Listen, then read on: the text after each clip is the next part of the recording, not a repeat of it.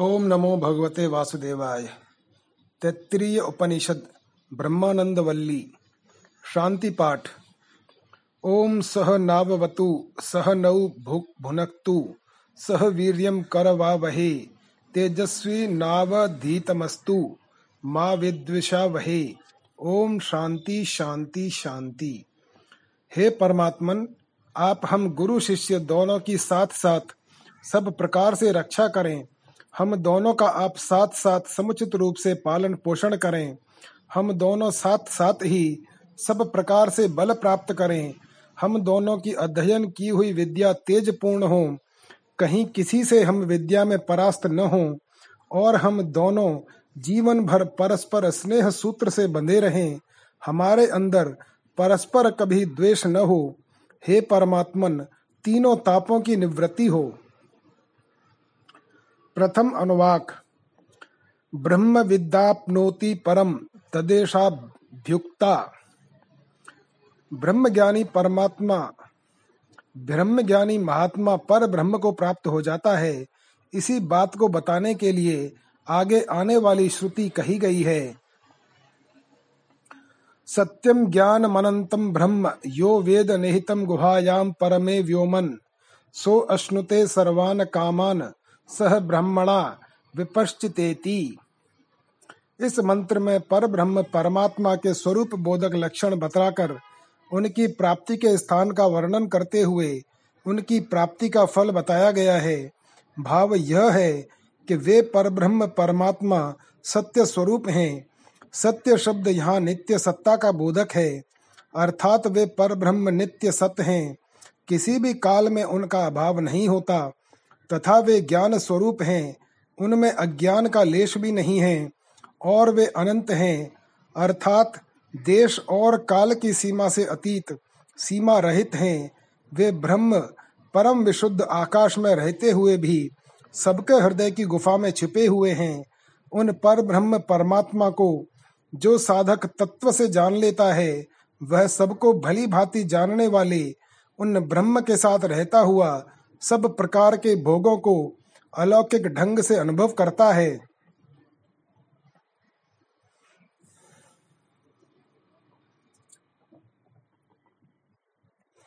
इस कथन के रहस्य को समझ लेने पर ईशावास्य उपनिषद के प्रथम मंत्र में साधक के लिए दिए हुए उपदेश का भी स्पष्ट हो जाता है।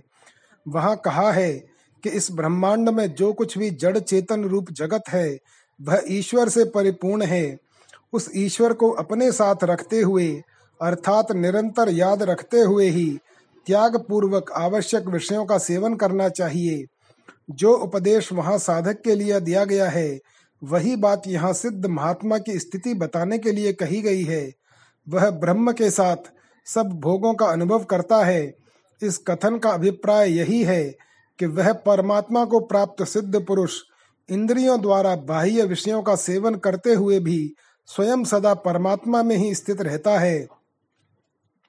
उसके मन, बुद्धि और इंद्रियों के व्यवहार, उनके द्वारा होने वाली सभी चेष्टाएँ परमात्मा में स्थित रहते हुए ही होती हैं। लोगों के देखने में आवश्यकता अनुसार यथा योग्य विषयों का इंद्रियों द्वारा उपभोग करते समय भी वह परमात्मा से कभी एक क्षण के लिए भी अलग नहीं होता। अतः सदा सब कर्मों से निर्लेप रहता है। यही भाव दिखाने के लिए विपश्चिता ब्राह्मणा सह कर सर्वान कामान अश्नुते कहा गया है। इस प्रकार यह श्रुति पर ब्रह्म के स्वरूप तथा उसके ज्ञान की महिमा को बताने वाली है। मध्यम येषा मंगानात्मा। इस श्रुति के अनुसार शरीर का मध्य भाग सब अंगों का आत्मा है। वे परब्रह्म परमात्मा किस प्रकार कैसी गुफा में छिपे हुए हैं, उन्हें कैसे जानना चाहिए? इस जिज्ञासा पर आगे का प्रकरण आरंभ किया जाता है। तस्माद्वा एतस्मादात्मन आकाश संभूत, आकाशाद्वायु, वायोरग्नि अग्नेराप, अदभ्य पृथिवी, पृथिव्या औषधय, औषधिभ्यो अन्नम, अन्नात् पुरुषः सवा एष पुरुषो अन्न र समय। तस्येदमेव शिरः। अयम दक्षिणः पक्षः। अयमुत्तरः पक्षः। अयमात्मा इदं पुंछम प्रतिष्ठा। तदप्येष श्लोको भवति। इस मंत्र में मनुष्य के हृदय रूप गुफा का वर्णन करने के उद्देश्य से पहले मनुष्य शरीर की उत्पत्ति का प्रकार संक्षेप में बताकर उसके अंगों की पक्षी के अंगों के रूप में कल्पना की गई है। भाव यह है कि सबके आत्मा अंतर्यामी, परमात्मा से पहले आकाश तत्व उत्पन्न हुआ। आकाश से वायु तत्व, वायु से अग्नि तत्व, अग्नि से जल तत्व और जल से पृथ्वी उत्पन्न हुई। पृथ्वी से नाना प्रकार की औषधियाँ अनाज के पौधे हुए और औषधियों से मनुष्यों का आहार अन्न उत्पन्न हुआ। उस अन्न से यह स्थूल मनुष्य शरीर रूप पुरुष उत्पन्न हुआ। अन्न के रस से बना हुआ यह जो मनुष्य शरीरधारी पुरुष है, इसकी पक्षी के रूप में कल्पना की गई है। इसका जो यह प्रत्यक्ष सिर है, वही तो मानव पक्षी का सिर है। दाहिनी भुजा ही दाहिना पंख है, बाई भुजा ही बाया पंख है। शरीर का मध्य भाग ही मानो उस पक्षी के शरीर का मध्य भाग है। दोनों पैर ही पूछ एवं प्रतिष्ठा पक्षी के पैर हैं। अन्न की महिमा के विषय में यह आगे जा, कहा जाने वाला श्लोक मंत्र है। प्रथम अनुवाक समाप्त। अन्नाद्वै प्रजाः प्रजायन्ते याः काश्च पृथिवीं श्रिताः अथो अन्नैनेव जीवन्ति अथैनदपि यत्यन्ततः अन्नं हि भूतानां ज्येष्ठं तस्मात् सर्वौषधमुच्यते। सर्वं वै ते अन्नमाप्नुवन्ति। ये अन्नं ब्रह्मोपासते। अन्नं हि भूतानां ज्येष्ठं तस्मात् सर्वौषधमुच्यते। अन्नाद भूतानि जायन्ते। जातान्येन वर्धन्ते। अद्यते अत्ति च भूतानि। तस्मादन्नम तदुच्यत इति। इस मंत्र में अन्न की महिमा का वर्णन किया गया है। भाव यह है कि इस पृथ्वी लोक में निवास करने वाले जितने भी प्राणी हैं, वे सब अन्न से ही उत्पन्न हुए हैं। अन्न के परिणाम रूप रज और वीर्य से ही उनके शरीर बने हैं। उत्पन्न होने के बाद अन्न से ही उनका पालन पोषण होता है, अतः अन्न से ही वे जीते हैं। फिर अंत में इस अन्न में ही अन्न उत्पन्न करने वाली पृथ्वी में ही विलीन हो जाते हैं।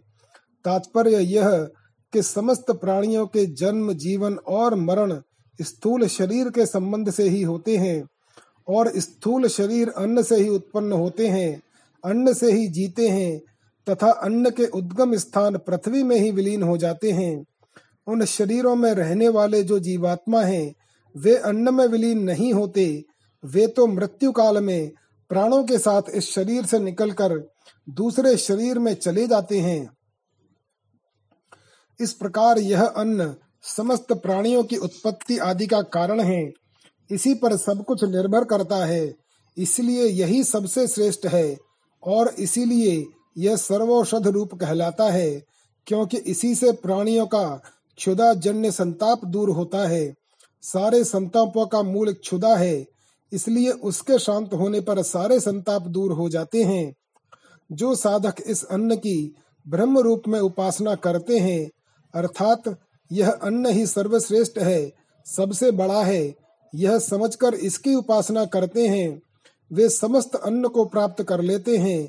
उन्हें यथेष्ट अन्न प्राप्त हो जाता है। अन्न का अभाव नहीं रहता। यह सर्वदा सत्य है कि यह अन्न ही सब भूतों में श्रेष्ठ है। इसलिए यह सर्वौषधमय कहलाता है। सब प्राणी अन्न से उत्पन्न होते हैं और उत्पन्न होने के बाद अन्न से ही बढ़ते हैं। उनके अंगों की पुष्टि भी अन्न से ही होती है। सब प्राणी इसको खाते हैं, तथा यह भी सब प्राणियों को खा जाता, अपने में विलीन कर लेता है। इसीलिए अद्यते अत्ति च इति अन्नम, इस व्युत्पत्ति के अनुसार इसका नाम अन्न है। तस्माद्वा एतस्मादन्न रसमयादन्यो अंतर आत्मा प्राणमय, तेनैष पूर्ण। सवा एष पुरुष विधि एव, तस्य पुरुष विधता मन्वयम पुरुष विद तस्य प्राण एव शिरः, व्यानो दक्षिणः पक्षः, अपान उत्तर पक्ष, आकाश आत्मा, पृथ्वी पुंछम प्रतिष्ठा, तदप्येष श्लोको भवति। द्वितीय अनुवाक के इस दूसरे अंश में प्राणमय शरीर का वर्णन किया गया है।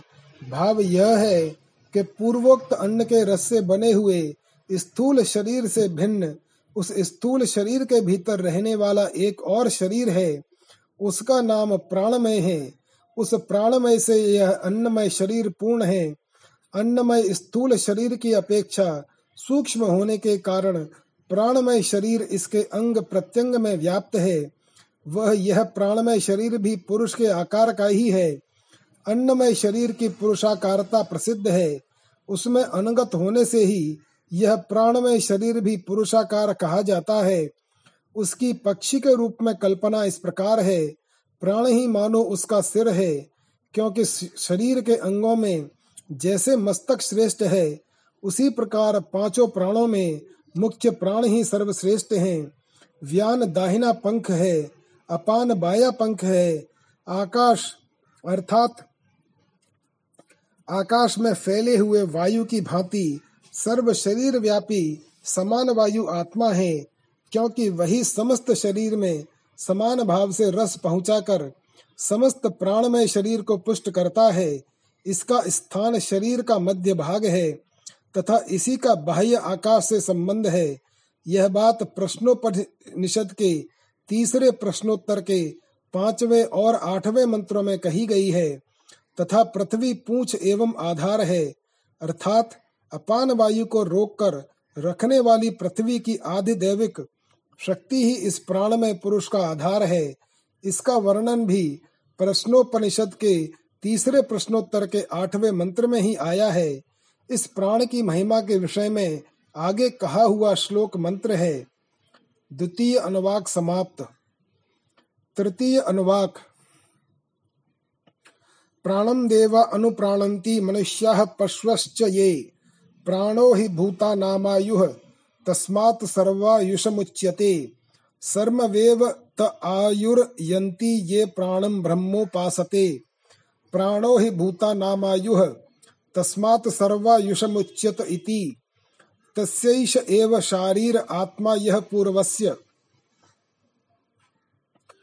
तृतीय अनुवाक के इस पहले प्रसंग में प्राण की महिमा का वर्णन करने वाली श्रुति का उल्लेख करके फिर इस प्राणमय शरीर के अंतर्यामी परमेश्वर को लक्ष्य कराया गया है। भाव यह है कि जितने भी देवता, मनुष्य, पशु आदि शरीरधारी प्राणी हैं, वे सब प्राण के सहारे ही जी रहे हैं। प्राण के बिना किसी का भी शरीर नहीं रह सकता, क्योंकि प्राण ही सब प्राणियों की आयु जीवन है। इसलिए यह प्राण सर्वायुष कहलाता है। जो साधक यह प्राणियों की आयु है, इसलिए यह सबका आयु जीवन कहलाता है। यो समझकर इस प्राण की ब्रह्म रूप से उपासना करते हैं, वे पूर्ण आयु को प्राप्त कर लेते हैं। प्रश्नोपनिषद में भी कहा गया है कि जो मनुष्य इस प्राण के तत्व को जान लेता है, वह स्वयं अमर हो जाता है, उसकी प्रजा नष्ट नहीं होती। जो सर्वात्मा परमेश्वर अन्न के रस से बने हुए स्थूल शरीरधारी पुरुष का अंतरात्मा है, वही उस प्राणमय पुरुष का भी शरीरांतरवर्ती अंतर्यामी आत्मा है। तस्माद्वा एतस्मात् प्राणमयादयो दन्यो अंतर आत्मा मनोमय, तेनैष पूर्णः, सवा एष पुरुष विधि एव, तस्य पुरुष विधता मन्वयं पुरुष विदः। तस्य यजुरेव शिरः, ऋग्दक्षिणः पक्षः, सामोत्तरः पक्षः, आदेश आत्मा अथर्वांगिरसः पुंछम प्रतिष्ठा, तदप्येष श्लोको भवति। इस इस तृतीय अनुवाक के दूसरे अंश में मनोमय पुरुष का वर्णन किया गया है।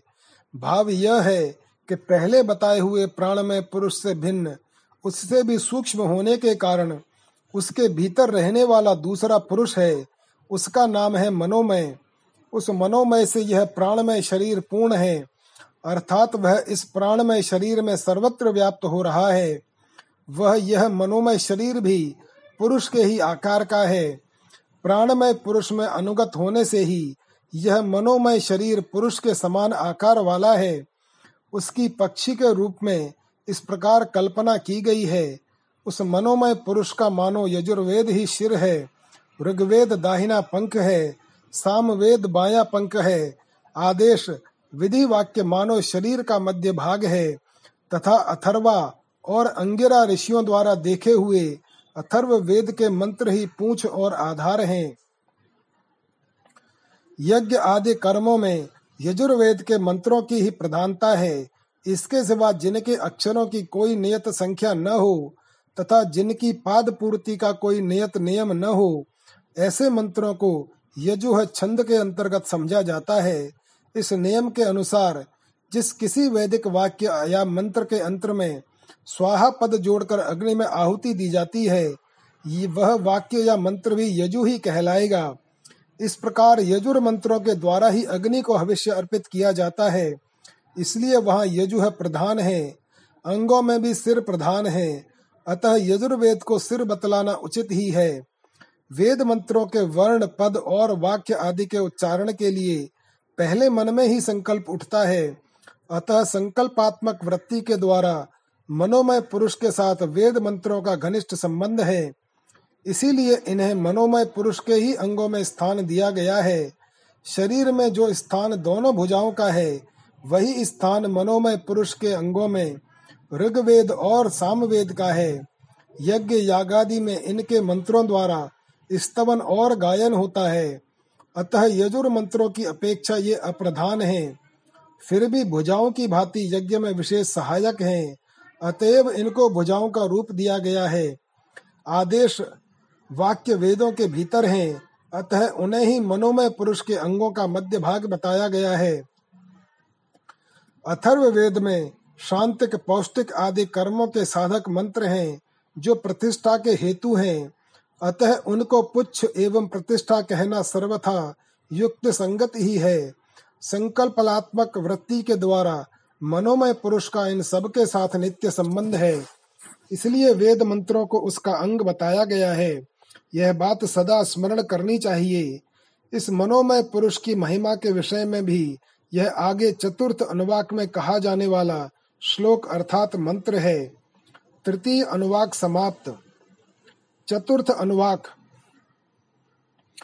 यतो वाचो निवर्तन्ते अप्राप्य मनसा सह आनंदम ब्रह्मणो विद्वान, न बिभेति कदाचनेति, तस्यैष एव शारीर आत्मा यह पूर्वस्य। इस मंत्र में ब्रह्म के आनंद को जानने वाले विद्वान की महिमा के साथ अर्थांतर से उसके मनोमय शरीर की महिमा प्रकट की गई है। भाव यह कि पर ब्रह्म परमात्मा को जो स्वरूप भूत परम आनंद है, वहाँ तक मन, वाणी आदि समस्त इंद्रियों के समुदाय रूप मनोमय शरीर की भी पहुँच नहीं है, परंतु ब्रह्म को पाने के लिए साधन करने वाले मनुष्य को यह ब्रह्म के पास पहुँचाने में विशेष सहायक है। ये मन, वाणी आदि साधन परायण पुरुष को उन पर ब्रह्म के द्वार तक पहुंचाकर उसे वहीं छोड़कर स्वयं लौट आते हैं और वह साधक उनको प्राप्त हो जाता है। ब्रह्म के आनंदमय स्वरूप को जान लेने वाला विद्वान कभी भयभीत नहीं होता। इस प्रकार यह मंत्र है। मनोमय शरीर के भी अंतर्यामी आत्मा, वे ही परमात्मा हैं, जो पूर्वोक्त अन्न अन्नर समय शरीर और प्राणमय शरीर के अंतर्यामी हैं। तस्माद्वा एतस्मान् मनोमयादन्यो अंतर आत्मा, विज्ञानमयस्तेनैष पूर्णः। सवा एष पुरुष विधि एव। तस्य पुरुष विधा विधता मन्वयं पुरुष विदः तस्य श्रद्धैव शिरः वृतं दक्षिणः पक्षः। सत्यमुत्तरः पक्षः, योग आत्मा, महः पुच्छं प्रतिष्ठा, तदप्येष श्लोको भवति। चतुर्थ अनुवाक के इस दूसरे अंश में विज्ञानमय पुरुष का अर्थात विज्ञानमय शरीर के अधिष्ठाता जीवात्मा का वर्णन है। भाव यह है कि पहले बताए हुए मनोमय शरीर से भी सूक्ष्म होने के कारण उसके भीतर रहने वाला जो आत्मा है वह अन्य है। वह है विज्ञानमय पुरुष, अर्थात बुद्धि रूप गुफा में निवास करने वाला और उसमें तदाकार सा बना हुआ जीवात्मा। उससे यह मनोमय शरीर पूर्ण है। अतः अर्थात वह इस मनोमय शरीर में सर्वत्र व्याप्त है और मनोमय अपने से पहले वाले प्राणमय और अन्नमय में व्याप्त है। अतः यह विज्ञानमय जीवात्मा समस्त शरीर में व्याप्त है। गीता में भी यही कहा गया है कि जीवात्मा रूप क्षेत्रज्ञ शरीर रूप क्षेत्र में सर्वत्र स्थित है। वह विज्ञानमय आत्मा भी निश्चय ही पुरुष के आकार का है। उस मनोमय पुरुष में व्याप्त होने से ही वह पुरुषाकार कहा जाता है। उस विज्ञानमय के अंगों की पक्षी के रूप में इस प्रकार कल्पना की गई है। श्रद्धा कहते हैं बुद्धि के निश्चित विश्वास रूप वृत्ति को। वही उस विज्ञान आत्मा के शरीर में प्रधान अंग रूप सिर है, क्योंकि यह दृढ़ विश्वास ही प्रत्येक विषय में उन्नति का कारण है। परमात्मा की प्राप्ति में तो सबसे पहले और सबसे अधिक इसी की आवश्यकता है। सदाचरण का निश्चय ही इसका दाहिना पंख है। सत्य भाषण का निश्चय ही इसका बाया पंख है। ध्यान द्वारा परमात्मा के साथ संयुक्त रहना ही विज्ञान में शरीर का मध्य भाग है और मह नाम से प्रसिद्ध परमात्मा पुच्छ और आधार है, क्योंकि परमात्मा ही जीवात्मा का परम आश्रय है।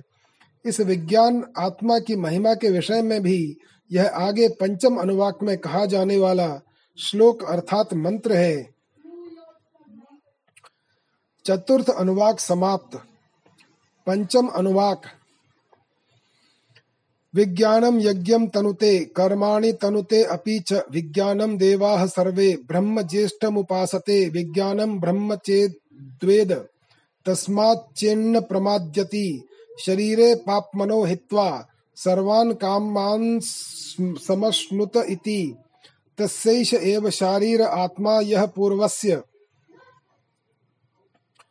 इस मंत्र में विज्ञान आत्मा की महिमा का वर्णन और उसकी ब्रह्म रूप से उपासना करने का फल बताया गया है। भाव यह है कि यह विज्ञान अर्थात बुद्धि के साथ तद्रूप हुआ जीवात्मा ही यज्ञों का अर्थात शुभ कर्म रूप पुण्यों का विस्तार करता है और यही अन्य अन्य लौकिक कर्मों का भी विस्तार करता है। अर्थात जीवात्मा से ही संपूर्ण कर्मों को प्रेरणा मिलती है। संपूर्ण इंद्रियाँ और मन रूप देवता सर्वश्रेष्ठ ब्रह्म के रूप में इस विज्ञान में जीवात्मा की ही सेवा करते हैं। अपनी अपनी वृत्तियों द्वारा इसी को सुख पहुंचाते रहते हैं। यदि कोई साधक इस विज्ञान स्वरूप आत्मा को ही ब्रह्म समझता है। और यदि यह उस धारणा से कभी च्युत नहीं होता, अर्थात उस धारणा में भूल नहीं करता, यह शरीर आदि में स्थित एक देशीय एवं बद्ध स्वरूप में ब्रह्म का अभिमान नहीं कर लेता तो वह अनेक जन्मों के संचित पाप समुदाय को शरीर में ही छोड़कर समस्त दिव्य भोगों का अनुभव करता है। इस प्रकार यह श्लोक है। उस विज्ञानमय के भी अंतर्यामी आत्मा, वे ही पर ब्रह्म परमेश्वर हैं, जो पहले वालों के, अर्थात अन्नर समय, स्थूल शरीर के, प्राणमय के और मनोमय के हैं। तस्माद्वा एतस्माद्विज्ञानमयादन्यो अंतर आत्मा आनंदमय, तेनैष पूर्ण, सवा एष पुरुषविद एव, तस्य पुरुषविदता मन्वयं पुरुषविदः तस्य प्रियमेव शिरः। मोदो दक्षिणः पक्षः। प्रमोद उत्तरः पक्षः। आनंद आत्मा। ब्रह्म पुंछम प्रतिष्ठा। तदप्येष श्लोको भवति। पंचम अनुवाक के इस दूसरे अंश में आनंदमय परम पुरुष का वर्णन किया गया है। भाव यह है कि पहले अंश में कहे हुए विज्ञान में जीवात्मा से भिन्न, उसके भी भीतर रहने वाला एक दूसरा आत्मा है। वह है आनंदमय परमात्मा। उससे यह विज्ञानमय पुरुष व्याप्त है। अर्थात वह इसमें भी परिपूर्ण है। बृहदारण्यक उपनिषद में भी परमात्मा को जीवात्मा रूप शरीर का शासन करने वाला और उसका अंतरात्मा बताया गया है। वे ही वास्तव में समस्त पुरुषों से उत्तम होने के कारण पुरुष शब्द के अभिधेय हैं। वे विज्ञान में पुरुष के समान आकार वाले हैं। उस विज्ञान में पुरुष में व्याप्त होने के कारण ही वे पुरुषाकार कहे जाते हैं। पक्षी के रूपक में उस आनंदमय परमेश्वर के अंगों की कल्पना इस प्रकार की गई है। प्रिय भाव उनका सिर है। तात्पर्य यह कि आनंदमय परमात्मा सबके प्रिय हैं। समस्त प्राणी आनंद से प्रेम करते हैं। सभी आनंद को चाहते हैं, परंतु न जानने के कारण उन्हें पा नहीं सकते। यह प्रियता उन आनंदमय परमात्मा का एक प्रधान अंश है। अतः यही मानो उनका प्रधान अंग सिर है। मोद दाहिना पंख है, प्रमोद बाया पंख है। आनंद ही परमात्मा का मध्य अंग है, तथा स्वयं ब्रह्म ही इनकी पूंछ एवं आधार है। परमात्मा अवयव रहित होने के कारण उनके स्वरूप और अंगों का वर्णन वास्तविक रूप से नहीं बन सकता। फिर ऐसी कल्पना क्यों की गई? इसका समाधान करते हुए ब्रह्म सूत्र में यह स्पष्ट कर दिया गया है कि ब्रह्म के विषय में ऐसी कल्पना केवल उपासना की सुगमता के लिए की जाती है, दूसरा कोई प्रयोजन नहीं है। इस प्रकरण में विज्ञानमय का अर्थ जीवात्मा और आनंदमय का अर्थ परमात्मा ही लेना चाहिए। यह बात ब्रह्म सूत्र में युक्तियों तथा श्रुतियों के प्रमाणों द्वारा सिद्ध की गई है।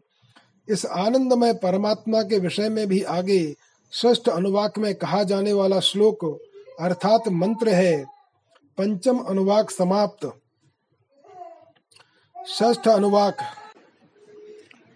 असन्नेव स भवति असद ब्रह्मेति वेद चेत अस्ति ब्रह्मेति चेद्वेद संतमेनम ततो विदुरीति। इस मंत्र में ब्रह्म की सत्ता मानने का और न मानने का फल बताया गया है। भाव यह है कि यदि कोई मनुष्य यह समझता है या ऐसा निश्चय करता है कि ब्रह्म असत है, अर्थात ब्रह्म या ईश्वर नाम की कोई चीज़ नहीं है तो वह असत हो जाता है। अर्थात स्वेच्छाचारी होकर सदाचार से भ्रष्ट नीच प्रकृति का हो जाता है। यदि कोई मनुष्य ब्रह्म के यथार्थ तत्व को न जानकर भी यह समझता है कि निस्संदेह ब्रह्म है, अर्थात शास्त्र और महापुरुषों पर दृढ़ विश्वास होने के कारण, यदि उसके मन में ईश्वर की सत्ता पर पूरा विश्वास हो गया है तो ऐसे मनुष्य को ज्ञानी और महापुरुष संत, अर्थात सत्पुरुष समझते हैं, क्योंकि परमात्मा के तत्व ज्ञान की पहली सीढ़ी उनकी सत्ता में विश्वास ही है। परमात्मा की सत्ता में विश्वास बना रहे तो कभी न कभी किन्हीं महापुरुष की कृपा से साधन में लगकर मनुष्य उन्हें प्राप्त भी कर सकता है। तस्यैष एव शारीर आत्मा यह पूर्वस्य। षष्ठ अनुवाक के इस दूसरे अंश में, पहले के वर्णानुसार आनंदमय का अंतरात्मा स्वयं आनंदमय को ही बताया गया है। भाव यह है कि उन आनंदमय ब्रह्म के वे स्वयं ही शरीरांतरवर्ती आत्मा हैं, क्योंकि उनमें शरीर और शरीरी का भेद नहीं है, जो पहले बताए हुए अंडर समय आदि सबके अंतर्यामी परमात्मा है, वे स्वयं ही अपने अंतर्यामी हैं, उनका कोई दूसरा अंतर्यामी नहीं है। इसलिए इनके आगे किसी दूसरे को न बताकर उस वर्णन की परंपरा को यही समाप्त कर दिया गया है। ऊपर कहे हुए अंश में ब्रह्म को असत मानने और सत मानने का फल बताया गया है। उसे सुनकर प्रत्येक मनुष्य के मन में जो प्रश्न उठ सकते हैं, उन प्रश्नों का निर्णय करके, उन ब्रह्म की सत्ता का प्रतिपादन करने के लिए श्रुति स्वयं ही प्रश्न उपस्थित करती है। अथा तो अनुप्रश्ना उता विद्वान्नमुम लोकम प्रेत्य कश्चन गच्छति। आहो विद्वानमुम लोकम प्रेत्य कश्चित समश्नुता। उ।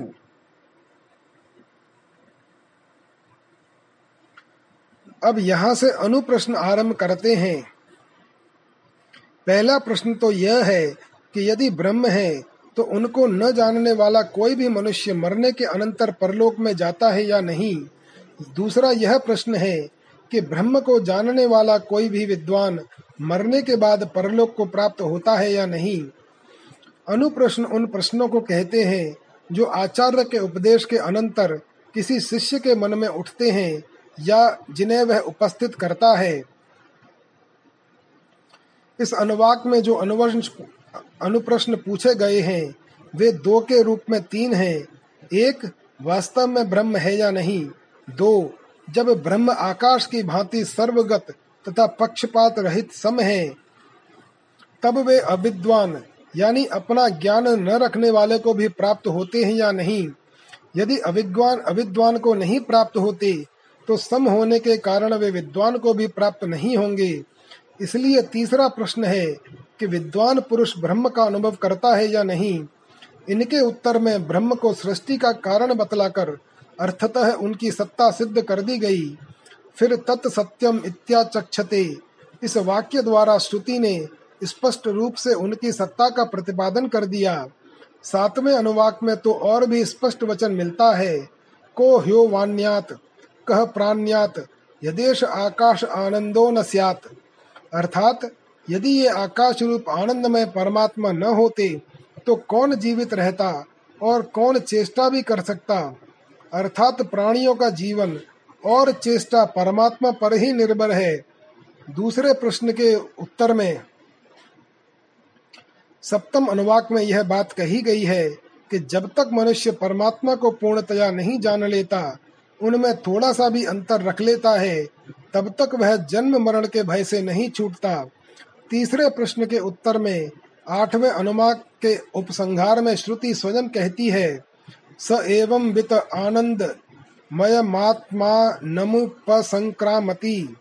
अर्थात, जो इस प्रकार परमात्मा को जानता है, वह क्रमशः अन्नमय, प्राणमय आदि को प्राप्त करता हुआ अंत में आनंदमय परमेश्वर को प्राप्त कर लेता है। इन प्रश्नों के उत्तर में श्रुति ब्रह्म के स्वरूप और शक्ति का वर्णन करती है, तथा पहले अनुवाक में जो संक्षेप से सृष्टि की उत्पत्ति का कम बताया था, उसे भी विशद रूप से समझाया जाता है। सो का अकामयत बहुश्याम प्रजा ये येति, स तपो अतप्यत, स तपस्तप्त्वा इदम सर्वं सृजत यदिदम किम च तत्सृष्ट्वा तदेवानुप्राविशत तदनु प्रविश्य सच्चत्यच्चाभवत् निरुक्तं चानिरुक्तं च। निलयनं च। विज्ञानं चा विज्ञानं च। सत्यं चानृतं च सत्यं भवत्। यदिदं किं च। तत्सत्यमित्याचक्षते। तदप्येष श्लोको भवति। सर्ग के आदि में पर परमात्मा ने यह विचार किया कि मैं नाना रूप में उत्पन्न होकर बहुत हो जाऊँ। यह विचार करके उन्होंने तप किया, अर्थात जीवों के कर्मानुसार सृष्टि उत्पन्न करने के लिए संकल्प किया। संकल्प करके यह जो कुछ भी देखने, सुनने और समझ में आता है, उस जड़ चेतन में समस्त जगत की रचना की, अर्थात इसका संकल्प में स्वरूप बना लिया। उसके बाद स्वयं भी उसमें प्रविष्ट हो गई। यद्यपि अपने से ही उत्पन्न इस जगत में वे परमेश्वर पहले से ही प्रविष्ट थे यह जगत जब उन्हीं का स्वरूप है, तब उसमें उनका प्रविष्ट होना नहीं बनता। तथापि जड़ चेतन में जगत में आत्मा रूप से परिपूर्ण हुए, उन पर ब्रह्म परमेश्वर के विशेष स्वरूप, उनके अंतर्यामी स्वरूप का लक्ष्य कराने के लिए यहाँ यह बात कही गई है कि इस जगत की रचना करके वे स्वयं भी उसमें प्रविष्ट हो गए। प्रविष्ट होने के बाद वे मूर्त और अमूर्त रूप से अर्थात देखने में आने वाले पृथ्वी, जल और तेज, इन भूतों के रूप में, तथा वायु और आकाश, इन न दिखाई देने वाले भूतों के रूप में प्रकट हो गए फिर जिनका वर्णन किया जा सकता है और नहीं किया जा सकता, ऐसे विभिन्न नाना पदार्थों के रूप में हो गए इसी प्रकार आश्रय देने वाले और आश्रय न देने वाले, चेतन और जड़, इन सब के रूप में वे एकमात्र परमेश्वर ही बहुत से नाम और रूप धारण करके व्यक्त हो गए। वे एक सत्य स्वरूप परमात्मा ही, सत्य और झूठ, इन सबके रूप में हो गए। इसीलिए ज्ञानी जन कहते हैं कि यह जो कुछ देखने, सुनने और समझने में आता है, वह सबका सब सत्य स्वरूप परमात्मा ही है। इस विषय में भी यह आगे सप्तम अनुवाक में कहा जाने वाला श्लोक अर्थात मंत्र है। षष्ठ अनुवाक समाप्त। सप्तम अनुवाक। असद्वा इदमग्र आसीत, ततो वै सद जायत तदात्मानं स्वयं कुरत, तस्मात् तत् सुकृतमुच्यत इति। सूक्ष्म और स्थूल रूप में प्रकट होने से पहले, यह जड़ चेतन में संपूर्ण जगत, असत अर्थात अव्यक्त रूप में ही था। उस अव्यक्तावस्था से ही यह सत, अर्थात नाम रूप में प्रत्यक्ष, जड़ चेतनात्मक जगत उत्पन्न हुआ है। परमात्मा ने अपने को स्वयं ही इस जड़ चेतनात्मक जगत के रूप में बनाया है। इसीलिए उनका नाम सुकृत, यानी अपने आप बना हुआ है।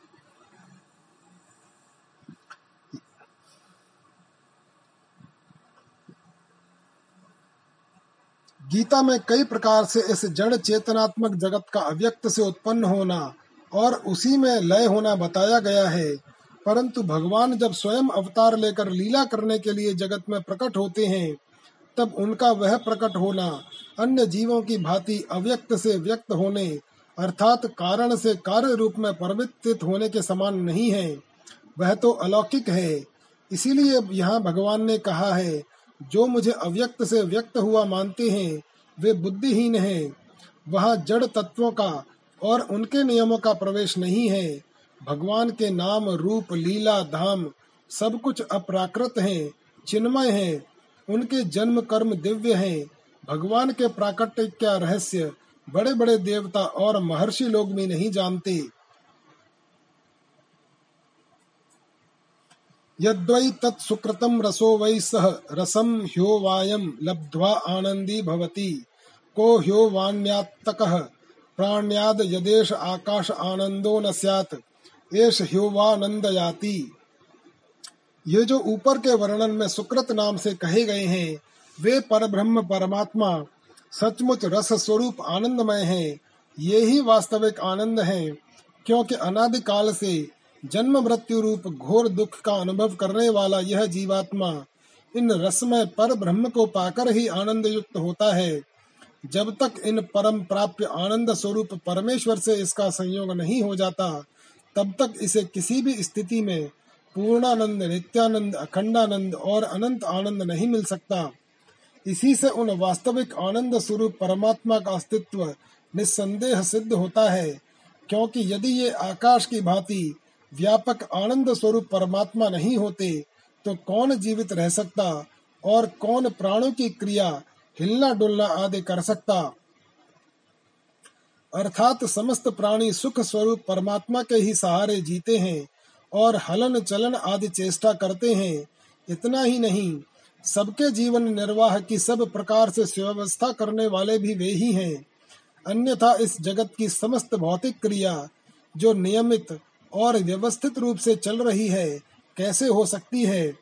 अतः मनुष्य को यह दृढ़ता पूर्वक विश्वास करना चाहिए कि इस जगत के कर्ता हर्ता पर ब्रह्म परमेश्वर अवश्य हैं, तथा निस्संदेह ये परमात्मा ही सबको आनंद प्रदान करते हैं।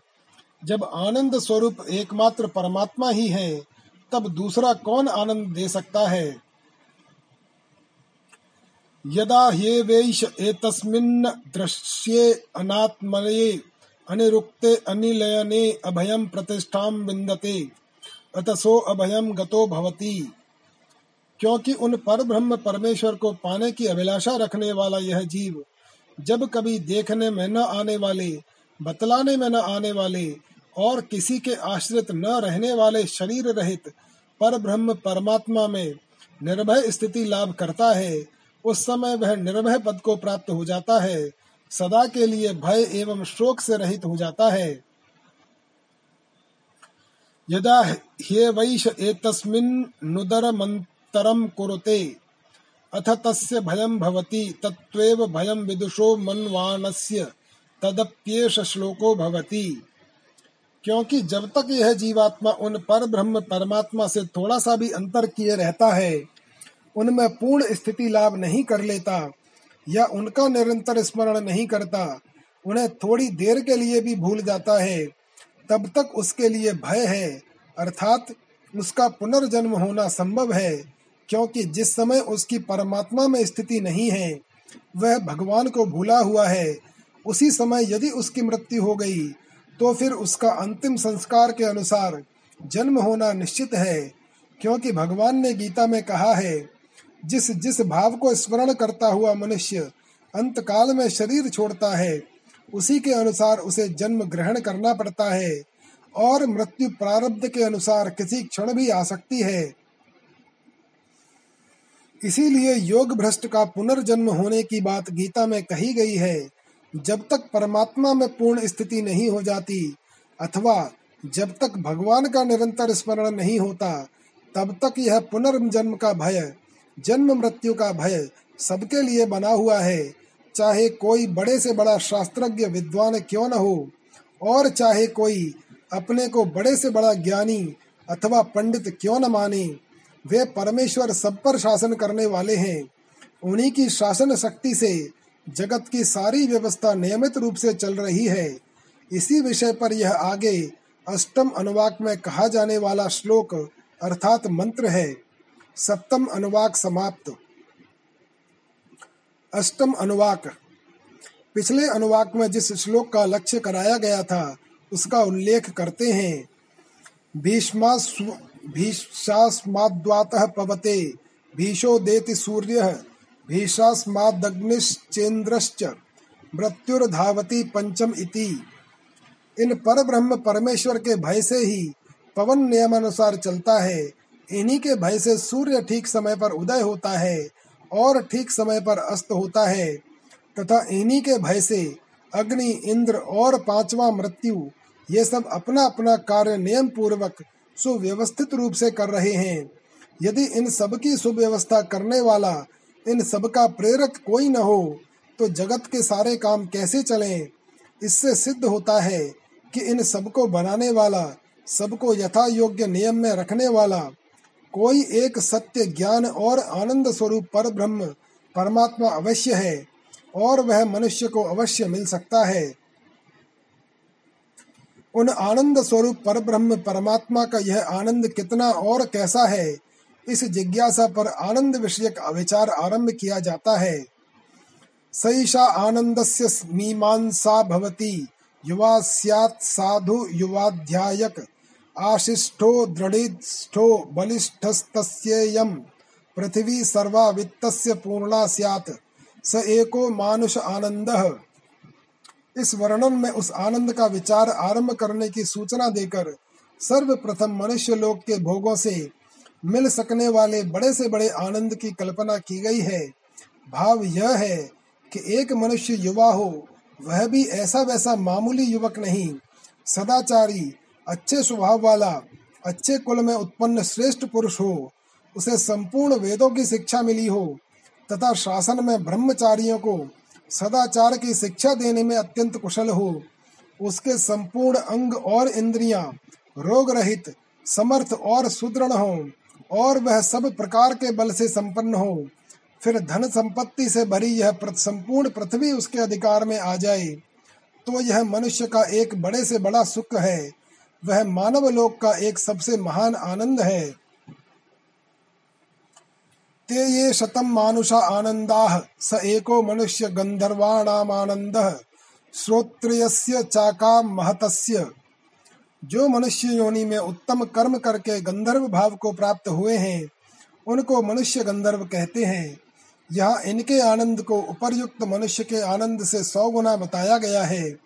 भाव यह है कि जिस मनुष्य संबंधी आनंद का पहले वर्णन किया गया है वैसे सौ आनंदों को एकत्र करने पर आनंद की जो एक राशि होती है, उतना मनुष्य गंधर्वों का एक आनंद है। परंतु जो पहले बताए हुए मनुष्य लोक के भोगों की और इस गंधर्व लोक के भोगों तक की कामना से दूषित नहीं है, इन सबसे सर्वथा विरक्त है उस श्रोत्रिय वेदज्ञ पुरुष को तो वह आनंद स्वभाव से ही प्राप्त है। ते ये शतम मनुष्य गंधर्वाणामानंदा, स एको देव गंधर्वाणामानंद, श्रोत्रियस्य चाका महतस्य इस वर्णन में पहले बताए हुए मनुष्य गंधर्वों की अपेक्षा देव गंधर्वों के आनंद को सौगुना बताया गया है। भाव यह है कि जिस मनुष्य गंधर्व के आनंद का ऊपर वर्णन किया गया है, वैसे सौ आनंदों को एकत्र करने पर जो आनंद की राशि होती है उतना सृष्टि के आरंभ से देव जातीय गंधर्व रूप में उत्पन्न हुए जीवों का एक आनंद है, तथा जो मनुष्य इस आनंद की कामना से आहत नहीं हुआ है, अर्थात जिसको इसकी आवश्यकता नहीं है, तथा जो वेद के उपदेश को हृदयंगम कर चुका है, ऐसे विद्वान को वह आनंद स्वभावतः प्राप्त है।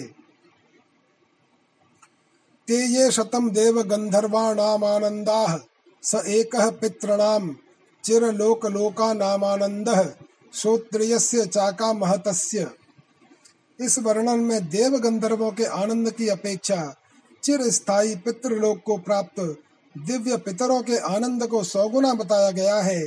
भाव यह है कि देव गंधर्वों के जिस आनंद का ऊपर वर्णन किया गया है, वैसे सौ आनंदों को एकत्र करने पर आनंद की जो एक राशि होती है उतना चिरस्थायी पितृलोक में रहने वाले दिव्य पितरों का एक आनंद है, तथा जो उस लोक के भोग सुख की कामना से आहत नहीं है, अर्थात जिसको उसकी आवश्यकता ही नहीं रही है, उस श्रोत्रिय को, वेद के रहस्य को समझने वाले विरक्त को वो आनंद स्वतः ही प्राप्त है।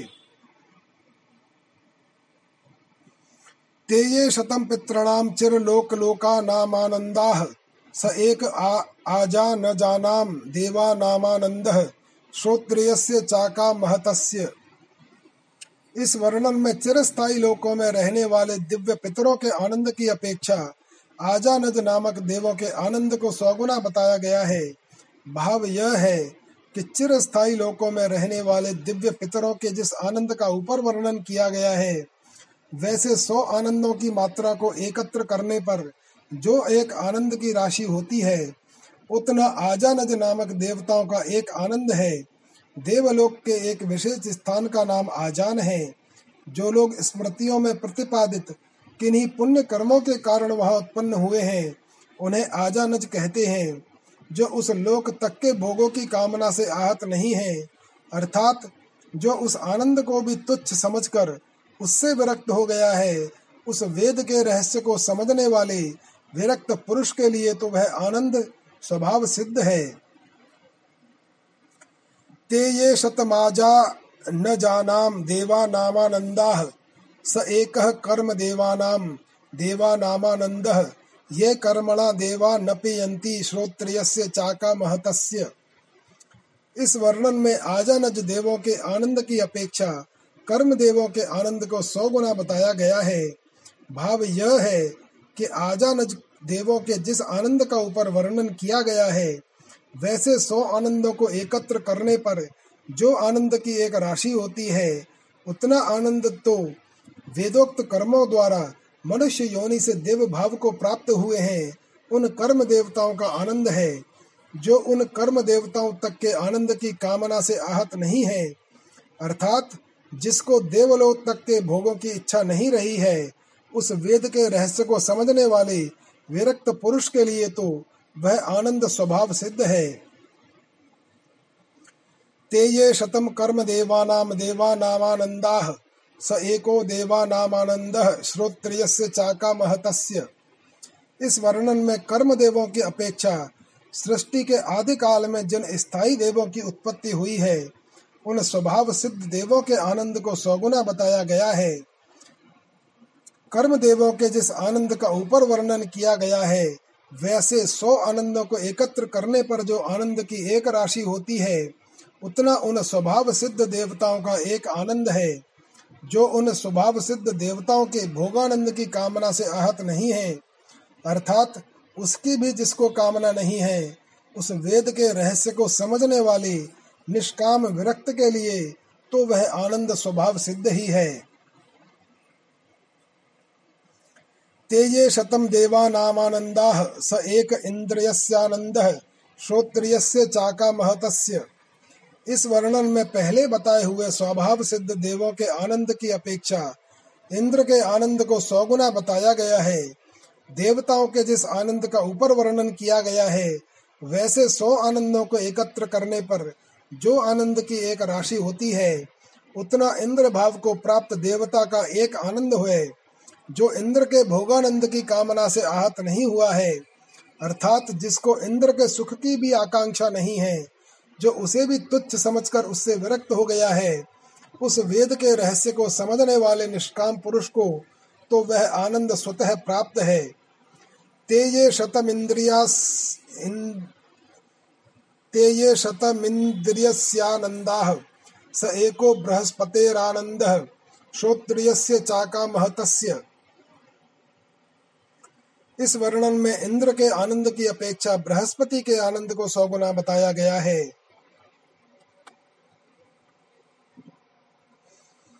इंद्र के जिस आनंद का ऊपर वर्णन किया गया है, वैसे सौ आनंदों को एकत्र करने पर जो आनंद की एक राशि होती है, उतना बृहस्पति के पद को प्राप्त हुए देवता का एक आनंद है।